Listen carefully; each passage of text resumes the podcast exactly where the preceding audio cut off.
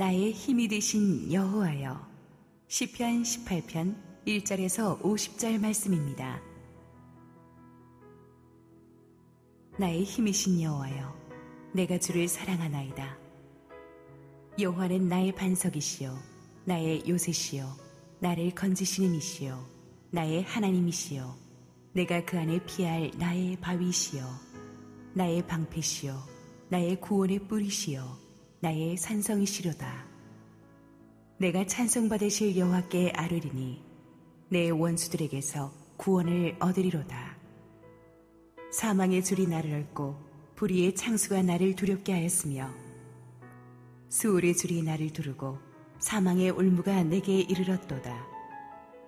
내가 환난 중에서 여호와께 아뢰며 나의 하나님께 부르짖었더니 그가 그의 성전에서 내 소리를 들으시며 그의 앞에서 나의 부르짖음이 그의 귀에 들렸도다. 이에 땅이 진동하고 산들의 터도 요동하였으니 그의 진노로 말미암음이로다. 그의 코에서 연기가 오르고 입에서 불이 나와 사름이여 그 불에 숯이 피었도다. 그가 또 하늘을 들이우시고 강림하시니 그의 발 아래는 어두캄캄하도다. 그룹을 타고 다니시며 바람 날개를 타고 높이 솟아오르셨도다. 그가 흑암을 그의 숨는 곳으로 삼으사 장막같이 자기를 두르게 하시며 곧 물의 흑암과 공중의 빽빽한 구름으로 그리하시도다. 그 앞에 광채로 말미암아 빽빽한 구름이 지나며 우박과 숯불이 내리도다. 여호와께서 하늘에서 우레소리를 내시고 지존하신 이가 음성을 내시며 우박과 숯불을 내리시도다. 그의 화살을 날려 그들을 흩으시며 많은 번개로 그들을 깨뜨리셨도다. 이럴 때에 여호와의 꾸지람과 콧김으로 말미암아 물밑이 드러나고 세상의 터가 나타났도다. 그가 높은 곳에서 손을 펴사 나를 붙잡아 주시며 많은 물에서 나를 건져내셨도다. 나를 강한 원수와 미워하는 자에게서 건지셨으며 그들은 나보다 힘이 세기 때문이로다. 그들이 나의 재앙의 날에 내게 이르렀으나 여호와께서 나의 의지가 되셨도다. 나를 넓은 곳으로 인도하시고 나를 기뻐하심으로 나를 구원하셨도다.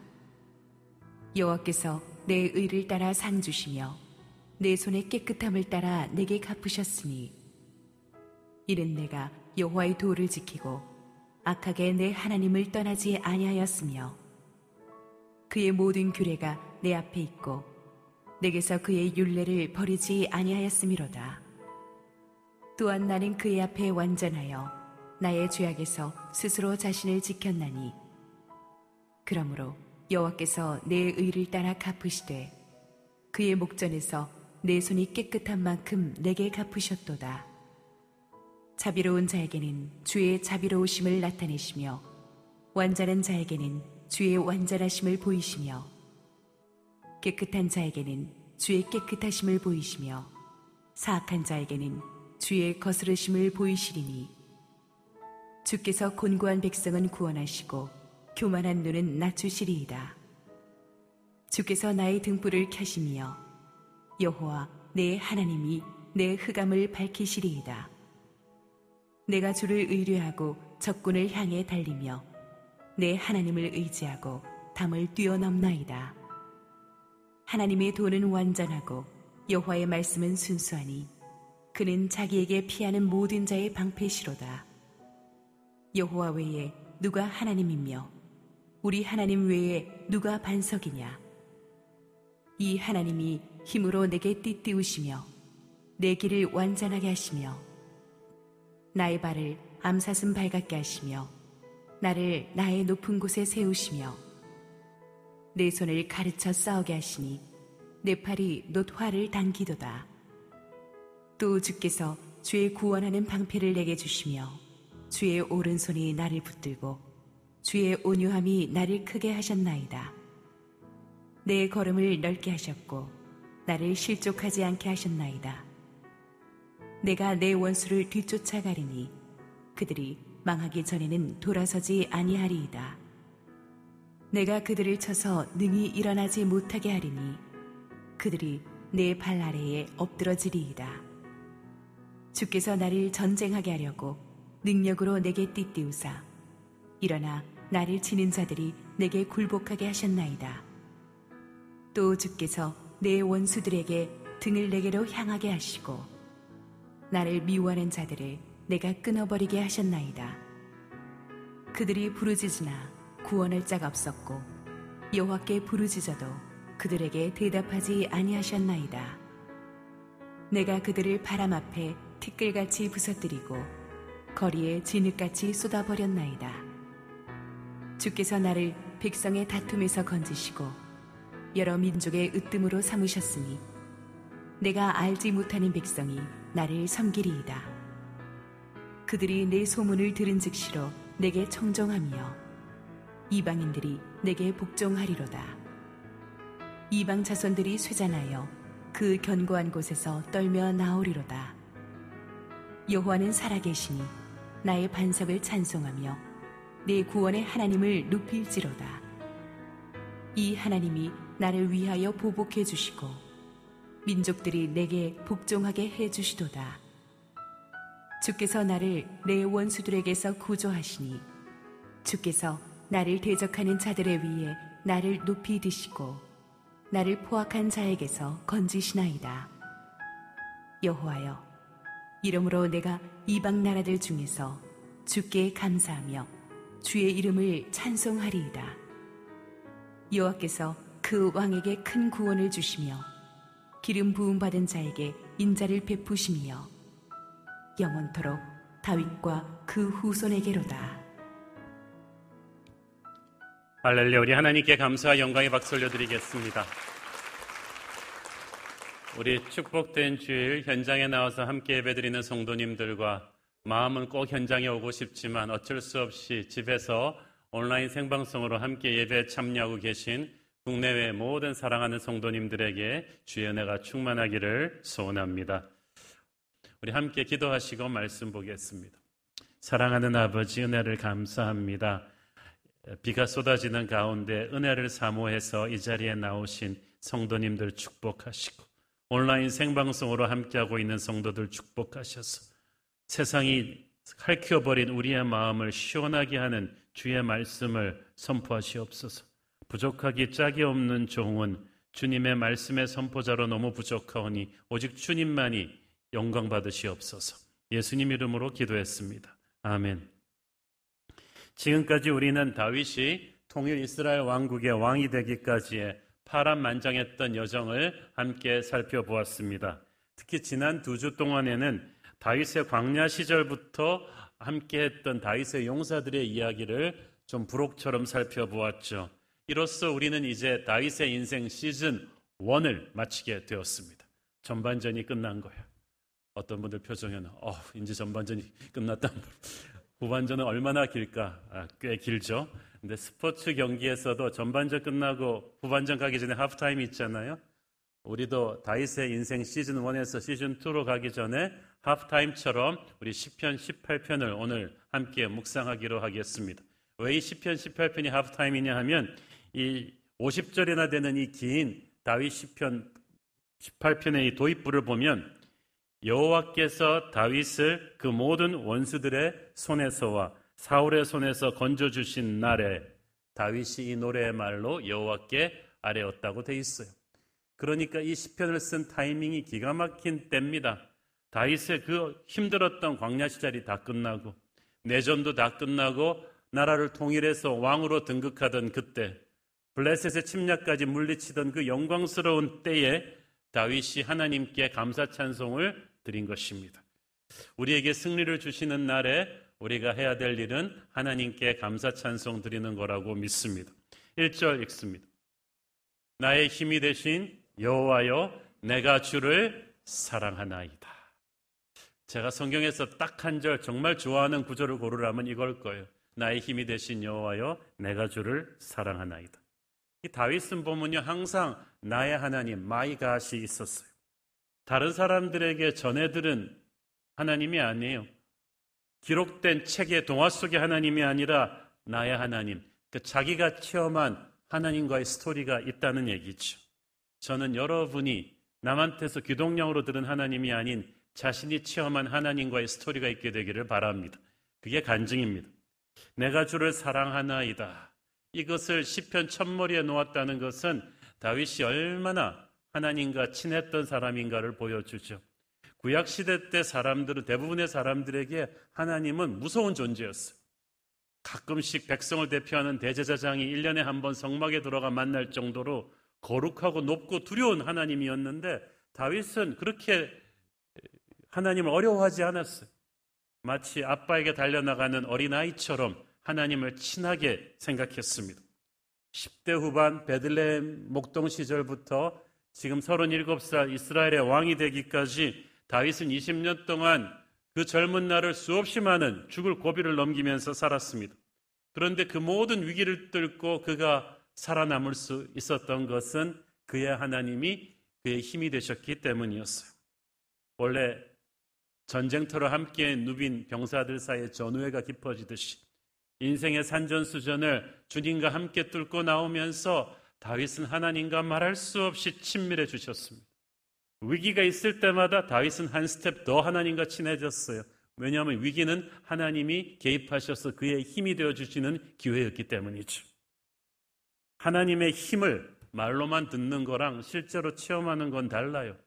아무리 하나님이 힘이 있으셔도 나랑 상관이 없다면 그 힘이 무슨 상관이 있어? 빌 게이츠가 아무리 돈이 많아도 그 돈이 나랑 무슨 상관이 있습니까? 근데 어느 날 내가 파산하고 집에서 쫓겨나게 생겼는데 빌 게이츠가 전화가 와가지고 걱정 말라고 너의 빚을 다 갚아주었다고 앞으로도 어려움이 생기면 내가 너의 손을 잡고 다 해결해 주겠다고 이럴 때는 갑자기 눈에서 눈물이 핑 나죠. 마찬가지로 나와 상관없던 자가 오늘날 내게 브릿지가 생길 때 그의 힘이 나의 힘이 되죠. 다윗에게 있어서 하나님의 힘은 멀리 있는 힘이 아니라 바로 하나님의 자녀된 자기를 위해 쓰여질 힘이었습니다. 저는 여러분이 하나님의 힘이 여러분을 위한 힘임을 믿으시기를 바랍니다. 거기에 대한 확신이 있으면 흔들리지가 않아요. 그 경험이 있으면 간증의 깊이가 달라집니다. 찬양의 파워가 달라지죠. 하나님의 사람 다윗이 하나님이 주신 꿈을 이루기까지는 수없이 많은 원수들의 방해와 시험과 견제가 있었습니다. 우리도 그렇습니다. 하나님이 우리에게 꿈을 주시고 약속의 말씀을 주셨는데 그것이 이루어지기까지 수없이 많은 마귀들의 견제와 방해와 고통이 있을 것입니다. 3절 5절을 보면 다윗의 원수들이 사울의 부하들, 아말렉 족속, 블레셋 등등 수많은 다윗의 원수들이 얼마나 집요하게 다윗을 포위하고 공격해 왔는지를 알 수가 있어요. 다윗이 쓰는 말을 보면 알 수 있어요. 사망의 줄, 불의의 창수, 스올, 지옥의 줄, 사망의 올무가 쉴 새 없이 자기를 감싸 안았다는 거예요. 참고로 다윗은 겁쟁이도 아니고 엄살꾼도 아닙니다. 우리는 그가 어린 나이에 골리앗을 죽일 정도로 담대한 사람인 것을 알고 있습니다. 그러나 그런 다윗도 20년 동안 시도 때도 없이 앞뒤 전우좌우에서 예고 없이 들이치는 이 적들의 공격과 음모에 지치고 힘들었던 것 같아요. 그래서 다윗도 천하의 다윗도 두렵다라는 표현을 쓰고 있잖아요. 이 힘든 고난의 시간을 다윗은 기도로 돌파합니다. 그는 환난 중에 드리는 절박한 기도가 무엇인지를 아는 사람이었어요. 6절 함께 읽습니다. 내가 환난 중에서 여호와께 아뢰며 나의 하나님께 부르짖었더니 그가 그의 성전에서 내 소리를 들으시며 그의 앞에서 나의 부르짖음이 그의 귀에 들렸도다. 환난 중에서 in my distress 이 말은 나의 스트레스가 트라우마가 극에 달했을 때 하나님께 아뢰었다. 고통 중에서 여러분 폭발하고 싶을 때 빨리 하나님께 와서 속 안에 있는 걸 다 쏟아내야 돼요. 이 사람 저 사람 붙들고 신세 타령해봤자 아무 도움도 안 되고요. 술 한잔 먹고 거리에 있는 깡통 걷어차봤자 도움되지도 않고요. 빨리 하나님께 나와야 돼요. 모든 것을 아시고 모든 것을 행하실 수 있는 그 하나님의 옷자락을 붙들고 내 마음을 쏟아내는 기도를 해야 되는 거예요. 격식과 이런 거 생각하지 마시고 속 안에 있는 진실함 그대로 쏟아내세요. 기도는 어떤 면에서 항복이고 겸손입니다. 내 힘으로는 도저히 감당할 수 없다는 것을 하나님한테 빨리 인정하는 거예요. 그는 나의 하나님께 부르짖었다고 했어요. I cried out. 다윗은 환난 중에서 점잖게 기도해 본 적이 없어요. 넥타이 메고 시원한 에어컨 든 방에서 한 기도가 아니라 광야에서 옷을 집어뜯으면서 금식하면서 한 기도예요. 그 부르짖는 다윗의 절박한 기도를 하나님은 불쌍히 여기셨어요. 오늘 우리가 부른 찬송과 가사처럼 인애하신 구세주여 내 말 들으사 죄인으로 하실 때 날 부르소서. 그 절박한 절절한 다윗의 기도를 하나님은 들으셨어요. 다윗은 나의 하나님께 부르짖었다고 했어요. 다윗은 어떤 일이 있어도 하나님이 내 편이다, 나의 하나님이다, 이런 확신이 있었어요. 그가 성전에서 내 소리를 들으신다는 확신, 하나님께서 내 기도를 그냥 버리지 않으시고 반드시 접수하시고 읽어보시고 검토하신다는 확신이 있었습니다. 우리는 하나님이 우리 기도를 들으신다는 믿음을 가지고 기도해야 됩니다. 그리고 그 믿음의 기도가 응답을 받죠. 하나님이 다윗에게 오십니다. 그런데 그냥 가만히 오신 것이 아니에요. 8절 14절을 쭉 읽어보시면 엄청난 스케일로 오십니다. 하나님의 진노로 하늘이 어두워지며 땅과 산이 요동칩니다. 번개와 뇌성이 울리고 우박과 불이 쏟아졌어요. 사랑하는 자녀를 건드린 적들에 대한 하나님의 분노였어요. 이것이 실제 눈에 보이는 세계에서 막 산이 흔들리고 그랬다는 게 아니라 영의 세계에서 그랬다는 거예요. 여러분, 우리가 정말 진실하고 절박하게 기도할 때 영적인 세계에서 우리 하늘아버지가 엄청난 스케일로 움직이고 있음을 믿으십니까? 그래서 영적인 세계에서 하나님의 자녀의 기도는 영향력이 커요. 하늘아버지께서 엄청나게 영적인 세계를 흔들면서 응답하십니다. 다윗의 원수들을 그래서 흩으시고 깨뜨려 버리셨다고 했어요. 우리가 주님의 안에 거하고 주께서 우리 안에 거하시면 원수들을 흩어지게 하시고 깨어지게 하실 것입니다. 그리고 하나님이 평화를 회복시켜 주실 거예요. 오늘 전쟁 같았던 저와 여러분의 상황 속에 주님이 주시는 평화가 가득하기를 축원합니다. 하나님은 다윗의 기도를 들으시고 그를 수많은 적들로부터 지키셨습니다. 이 시편 전반부의 큰 모티프 하나는 God my bodyguard, 우리를 지키시는 하나님이. 다윗은 자신이 체험한 하나님을 아주 다양하게 묘사했는데 이걸 딱 보면은 2절을 딱 읽어보면 다윗의 직업이 뭔지를 알 수가 있어요. 2절 시작. 여호와는 나의 반석이시오, 나의 요새이시오, 나를 건지시는 이시오, 나의 하나님이시오, 내가 그 안에 피할 나의 바위시오, 나의 방패이시오, 나의 구원의 뿌리시오, 나의 산성이시로다. 방패, 요새, 산성 다 전투 용어죠. 다윗이 군인이라는 거예요. 특히 다윗은 인생 전반부를 사울에게 쫓겨다니면서 살아남는 생존 전쟁, 게릴라 전쟁으로 살아남았습니다. 이때는요, 다윗이 화끈하게 골리앗과 싸우듯이 맞붙은 게 아니라 살아남기 위해서 도망다니는 처절한 생존 전쟁이었습니다. 공격하는 쪽에 비해서 엄청 불리했어요.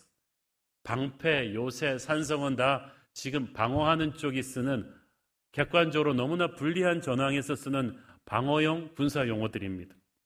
우리나라도 외세 침략을 많이 받았잖아요. 근데 워낙 침략군의 스케일이 컸기 때문에 우리는 필사적으로 방어할 수밖에 없어요. 그래서 우리 역사에 길이 남는 살수대첩, 귀주대첩, 한산도대첩 전부 다 방어전이지 공격전이 아니에요. 근데 지금 다윗이 그랬어요. 인생 전반부에는 풀스케일로 적과 맞부딪힐 수가 없고 도망치면서 살아남는 것인데 여기서 하나님께서 그를 지켜주십니다. 방패가 되시고 요새가 되시고 산성이 되셨습니다. 다윗의 원수들이 아주 막강했습니다. 그들에게는 숫자도 있고 돈도 있고 조직도 있었어요.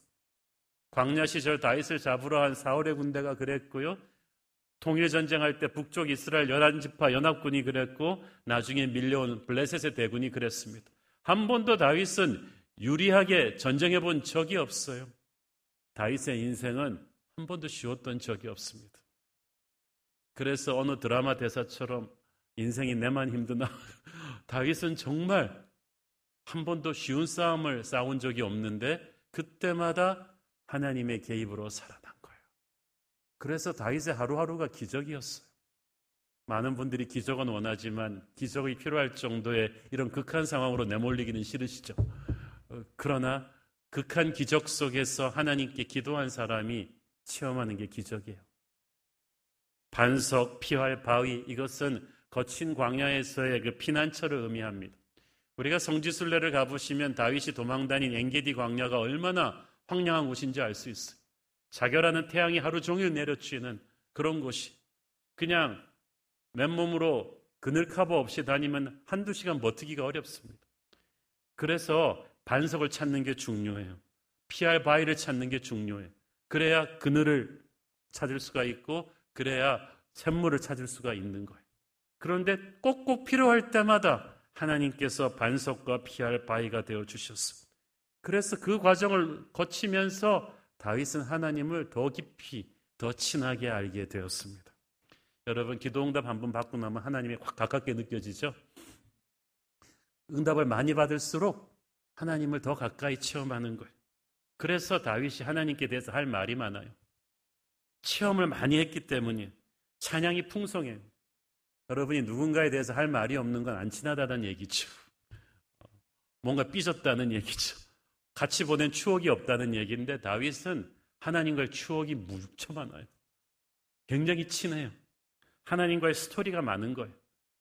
저는 여러분과 하나님과의 추억이 많기를 바랍니다.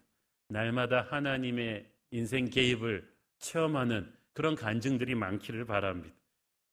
자, 광야의 위기 속에서 우리가 하나님께 간절히 부르짖기만 한다고 다 구원받는 게 아니고 자기를 깨끗한 그릇으로 유지시키는 것이 중요합니다. 하나님의 구원의 손길을 체험하기 위해서 우리 자신의 삶이 깨끗해야죠.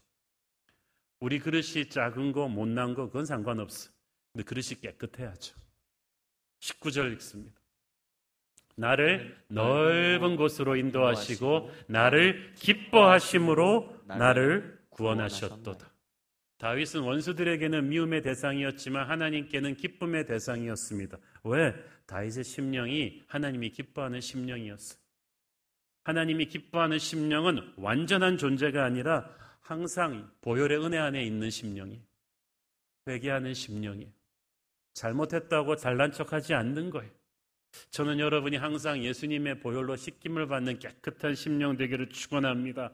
이런 사람의 기도를 하나님이 기뻐하시는 거예요. 20절, 24절까지 쫙 읽어보면 계속 그 주제예요. 다윗은 자기가 하나님 앞에서 말씀대로 살려고 몸부림쳤다고 말합니다. 죄짓지 않으려고 몸부림쳤다고 말합니다. 이거는 사실이에요. 여러분, 광야는 사람의 마음에서 여유를 앗아가죠. 민심이 곳간에서 난다고요? 잘 나갈 때 잘 베풀던 사람도 당장 자기 살림 어려우면 남자를 돕지 않잖아요. 야박해져요. 광야 생활이 오래 지속되면 사람이 싸나워지고 이기적이 되고 수단 방법 가리지 않으려고 하는데, 다윗은 그 유혹과 싸운 거예요. 그 대표적인 예가 사울을 2번 죽일 수 있었는데 살려준 거잖아요. 당장 사울만 죽이면 이 광야를 끝낼 수도 있지만, 다윗은 광야에서 쫓긴다 할지라도 하나님의 뜻을 함부로 저버리는 그런 살인범이 되고 싶지는 않았어요. 중요한 게 이거예요. 여러분, 광야에 들어가서 힘들다고 해서 수단방법 가리지 말고 그렇게 살면 안 돼요. 24절을 보세요. 하나님께서는 내 손이 깨끗한 만큼 내게 갚으셨도다. 내 손이 깨끗한 만큼 내게 갚으셨도다. 되게 무섭죠. 우리는 축복을 많이 이야기하지만 거룩과 순종은 잘 얘기하지 않아요. 그런데 내 손이 깨끗한 만큼은 거룩과 순종이에요. 그것만큼 내게 갚으신다는 거예요. 여러분, 우리는 기적을 원하지만 어쩌면 기적을 막고 있는 걸림돌을 우리가 제공했는지 몰라요. 아직 회개하지 않은 죄가 있고 내가 방치해 놓은 악한 습관들을 그대로 둔 채 하나님께 숨통을 터달라고 할 수는 없는 거예요. 거룩과 순종 문제에서 걸리면 주의 크신 능력이 나를 구해내는 것을 내가 딜레이시키고 있는 것입니다. 사랑하는 여러분, 기적의 축복은 깨끗한 그릇에 부어지심을 믿으십니까? 저는 여러분이 이 광야를 탈출하기 위해서 자신의 삶을 주님의 보혈 앞에서 돌아보고 깨끗한 씻김을 받게 되기를 축원합니다. 다섯 번째로 28절부터 이제 분위기가 반전이 되죠. 이제부터는 아주 수동적인 방어 모드에서 공격 모드로 하나님의 능력으로 반격해서 승리하는 모습이 나오기를 시작합니다. 28절에 보면 하나님께서 등불을 켜시고 흑암을 밝혀주신다고 되어 있죠. 모든 것의 시작은 이제 하나님께서 소망의 불을 켜주시는 데서부터 시작합니다. 29절 읽습니다. 내가 주를 의뢰하고 적군을 향해 달리며 내 하나님을 의지하고 담을 뛰어넘나이다. 이제까지는 적군으로부터 도망치기 바빴는데 이제는 도망치는 것이 아니라 거꾸로 돌아서서 적을 추격하는 거예요. 이때까지는 적에게 등을 보였는데 이제 적인에게 등을 보여요. 내가 공격하는 적을 공격하게 하십니다. 대역전입니다. 내가 주를 의뢰하고 하나님께서 그렇게 전세를 바꿔주셨어요. 여러분, 하나님께서 같은 광야를 지나도요, 우리가 광야를 견디게 하시는 때가 있고 광야를 뒤집으면서 새로운 공격 모드로 전환하게 하시는 시즌이 있어요. 하나님께서 초반부 시즌은 다윗이 사울로부터 살아남게 하는 방어 모드로 살게 하시고 피난처가 되시고 이렇게 산성이 되어 주셨지만 이제 하나님이 더 이상 방패가 아니라 칼이 되어 주시는 때가 있어요. 모두를 바꿔주신 거예요. 이제부터는 적을 향해서 달려갑니다. 여러분에게 그런 시즌이 왔을 때 하나님을 찬양하십시오. 그때부터는 그토록 강해 보이던 적이 강해 보이지가 않게 돼요. 하나님께서 새로운 시즌을 주셨기 때문이에요. 내 하나님을 의지하고 담을 뛰어넘나이다. 여기서 담이라고 번역된 단어를 영어 성경에서는 wall, 벽이라고 말하죠. 이때까지 나를 막고 있던 벽이에요. 나를 가두었던 이 한계를 이제는 너끈히 뛰어넘는 거예요. 불가능하다고 하던 적의 기세를 꺾는 거죠. 왜? 하나님이 내 한계를 뛰어넘게 하십니다. 방어 모드에서 공격 모드로. 저는 주님이 교회를 주님의 군대라고 하신 의미를 항상 묵상합니다. 교회는 물론 상처를 치유하는 것이죠. 그렇지만 상처 있고 패배한 자에게 눈물만 닦아주는 것이 힐링의 완성이 아닙니다. 힐링의 완성은 이제 일어나 반격해서 승리하게 하는 거예요. 여러분 생각해 보세요. 슬럼프에 빠진 야구 선수한테 가가지고 맨날 눈물 닦아주고 상처 치유해주고 그런다고 끝입니까? 이 선수에게 가장 큰 힐링은 일어나 재기하게 해주는 거예요. 다시 그라운드를 밟고 승리하게 해주는 거예요. 그게 진짜 위로죠. 하나님께서는 단순히 다윗의 패배의 상처를 치유해 주시는데 그치지 않고 전열을 재정비해서 적을 역습해서 반격해서 승리하기를 원하십니다. 하나님이 저와 여러분에게도 그것을 원하실 것입니다. 32절, 39절에 보면 하나님께서 힘으로 내게 띠띠우시고 능력으로 내게 띠띠우시고 자꾸 그 말이 나오죠. 하나님께서 그냥 우리를 공격하게 하시는 것이 아니라 하나님의 능력을 입혀주신다는 거예요. 준비를 시켜주신다는 거죠. 33절에 보니까 나의 발을 암사슴 발같이 하셨다. 여러분 사슴 뛰는 거 본 적 있어요? 사람 그렇게 못 뜁니다. 그냥 팍 한 번에 막 세게 점프하는 사슴들은요 10m씩 막 퍽퍽 날아가요. 사람이 뛸 수 있는 힘이 아니라 하나님이 주는 힘으로 뛰고 있는 거예요. 여러분 다윗은 그것을 여러 번 느꼈어요. 스포츠 선수도 자기 한계를 알잖아요. 그런데 자기가 생각하는 자기 한계보다 자기가 너무 잘하고 있는 거예요. 이때 다윗은 깨닫습니다. 이게 하나님의 능력이구나. 하나님의 능력이구나. 자기 능력을 자기가 아는데 내 능력으로는 생각도 할 수 없는 일을 자기가 하고 있는 거예요. 나를 높은 곳에 세우셨다. 병법의 기본은 고지를 점령하는 거예요. 적보다 시야의 우위를 점하고 싸우는 건데 하나님께서 적이 따라올 수도 없는 높은 곳에 우리를 세우시고 차원이 다른 전쟁을 하게끔 적의 수를 훤히 읽으면서 싸우게 하십니다. 34절에 보면 내 손을 가르쳐서 싸우게 하신다. 이 말이 기가 막히지 않습니까? 하나님은 우리가 매 순간 하나님을 의지하기만 한다면 그때그때 필요한 작전 지시를 해주십니다. 나를 가르쳐 주시는 거예요. 그의 손은 가르쳐 주시는 손입니다.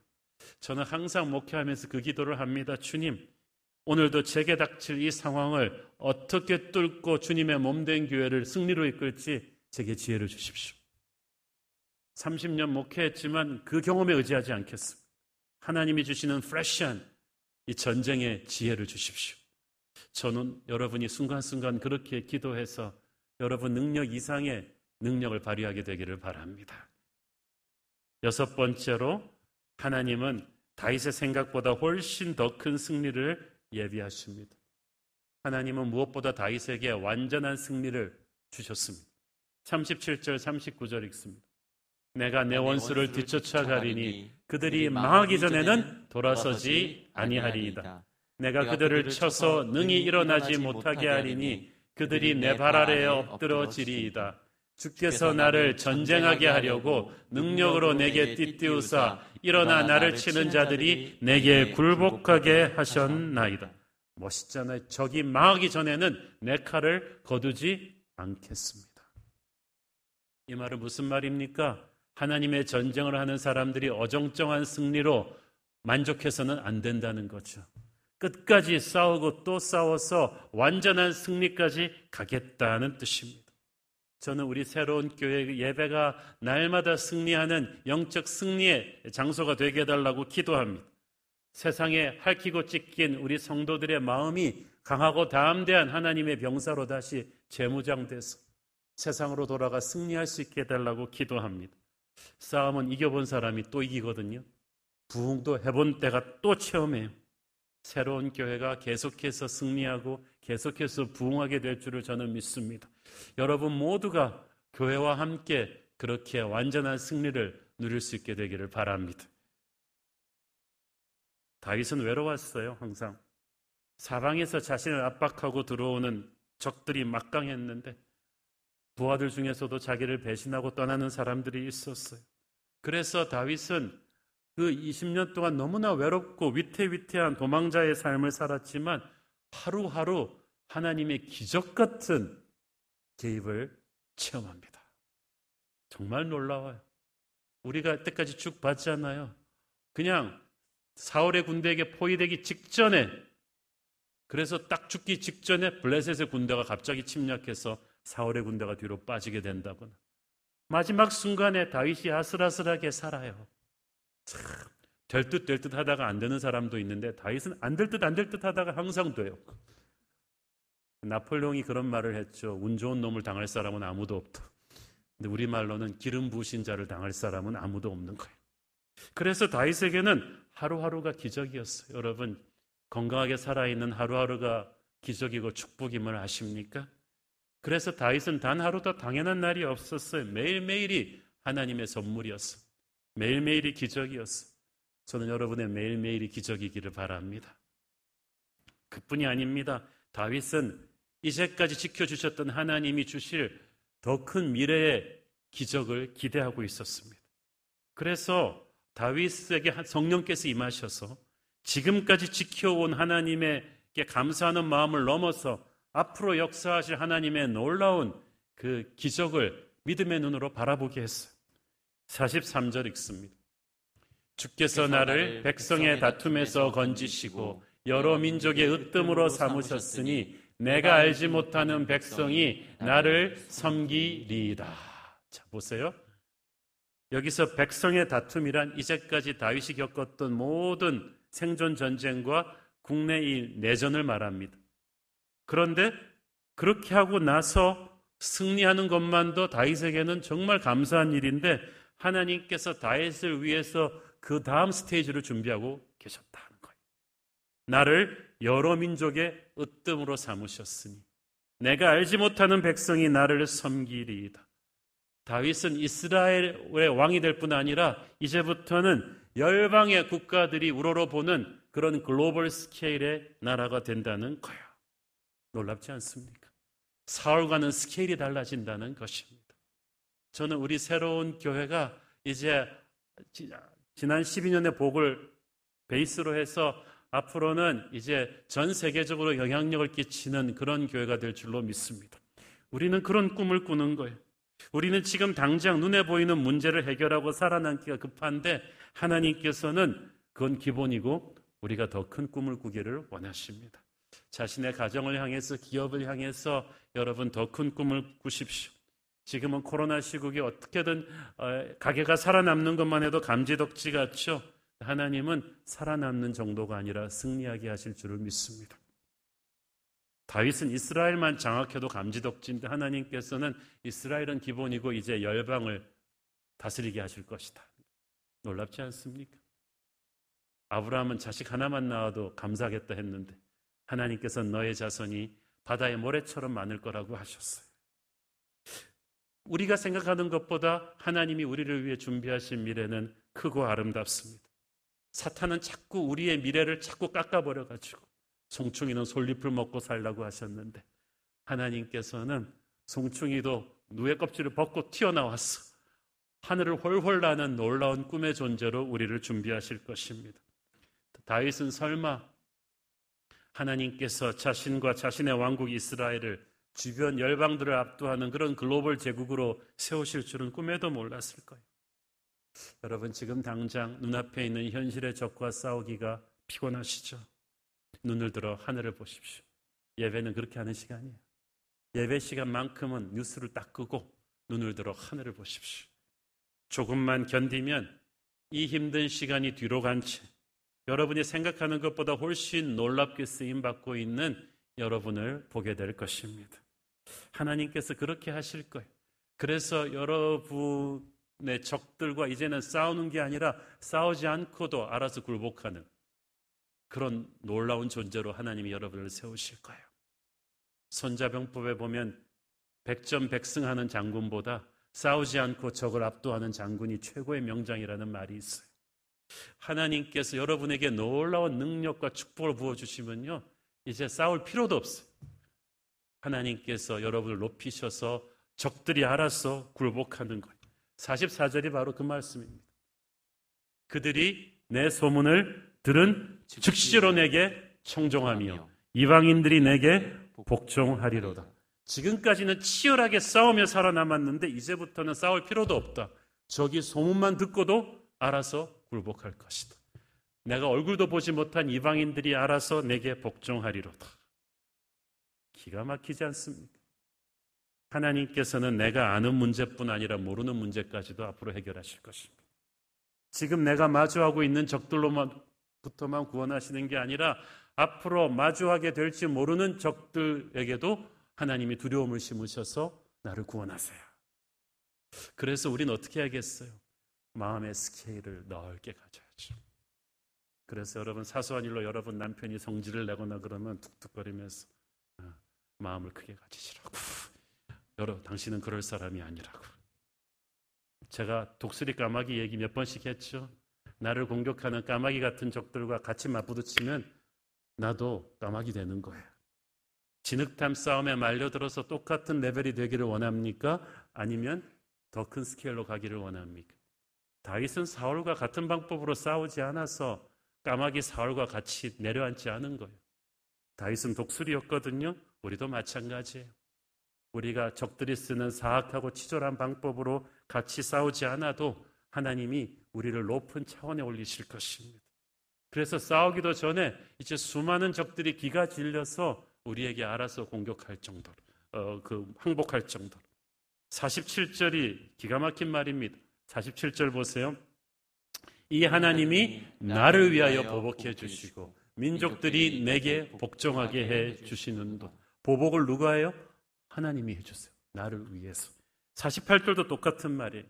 48절 보세요. 주께서 나를 내 원수들에게서 구조하시니 주께서 나를 대적하는 자들의 위에 나를 높이 드시고 나를 포악한 자에게서 건지시니. 여기서 다윗이 하는 거 아무것도 없어요.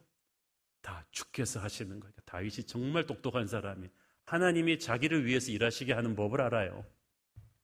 여러분 진짜 영성이 뛰어난 사람은 이렇게 해요. 자기가 뛰어다니지 않고 절박하게 기도해서 하나님으로 하여금 자기를 위해 싸워주시게 하는 거예요. 왜냐하면 내가 싸우면 아무리 잘 싸워도 피투성이로 이기거든요.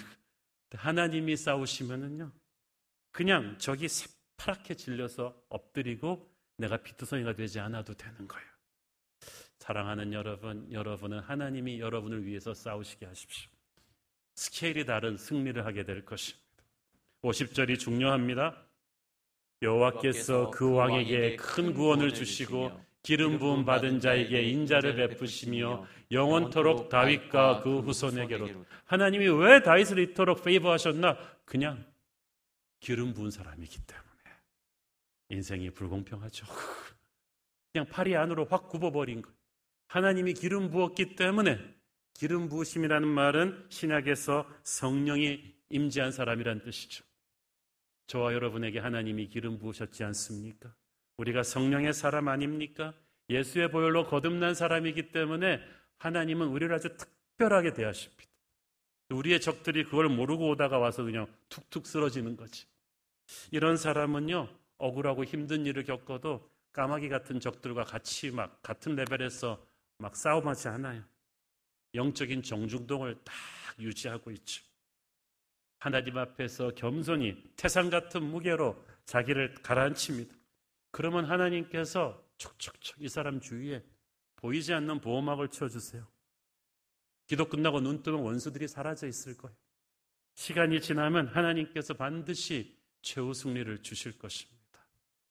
여러분은 그런 까마귀들과 싸워 이겼다고 자랑하기에는 너무 큰 사람이잖아요. 하나님의 목적은 단순히 우리가 눈앞에 있는 까마귀 같은 적들 이기는 게 아니고 열방을 제패하는 것입니다. 세계로 나가는 거예요. 차원이 다른 큰 게임을 하게 하는 것입니다. 하나님께서는 다윗이 크고 작은 주변 전쟁들을 이기는 정도의 왕이 아니라 열방이 주목하는 글로벌 인플루언스, 세계적인 영향력을 갖춘 그런 챔피언으로 세우기를 원하셨어요. 여러분도 그렇게 되기를 축원합니다. 여러분의 자녀도 그렇게 되기를 바랍니다. 아직 다윗의 인생은 갈 길이 멀어요. 아까도 말씀드렸듯이 지금 겨우 하프타임이에요. 이제 통일 이스라엘의 왕이 된 다윗이 37, 앞으로 70까지 갈 텐데 그 앞날에는 이제 우리가 공부하겠지만 수많은 새로운 도전들이 기다리고 있었습니다. 그렇지만 이 새로운 인생 도전들을 다윗은 어떤 마인드로 갈 것인지 10편, 18편이 보고 있잖아요. 지금까지 그의 힘이 되셨던 하나님이 앞으로도 그의 힘이 되실 것을 그는 확신하고 있어요. 선포하고 있어요. 미래의 축복을 미리 땡겨서 감사하고 있어요. 저와 여러분도 그렇게 하기를 바랍니다. 이때까지 나의 힘이 되셨던 여호와께서 앞으로 내 인생에 어떤 도전이 기다린다 할지라도 나의 힘이 되어 주시옵소서. 내가 알지 못하는 적들로부터도 나를 구원하시고 나에게 축복을 주시고 나와 내 자손의 미래가 하나님께 쓰임받는, 내 생각으로 감히 상상도 못할 아름다운 쓰임을 받는 그런 새로운 영적 히스토리를 쓸 수 있도록 주여 축복하여 주옵소서. 저와 여러분의 입술에 그런 기도가 있게 되기를 축원합니다. 기도하겠습니다. 주님 은혜를 감사합니다. 다윗의 마음으로 우리도 기도합니다. 나의 힘이 되신 여호와여, 내가 주를 사랑하나이다. 오직 주님만이 나의 반석 되시니 나를 붙드시고 축복하여 주옵소서. 교회를 축복하여 주옵소서. 예수님 이름으로 기도했습니다. 아멘.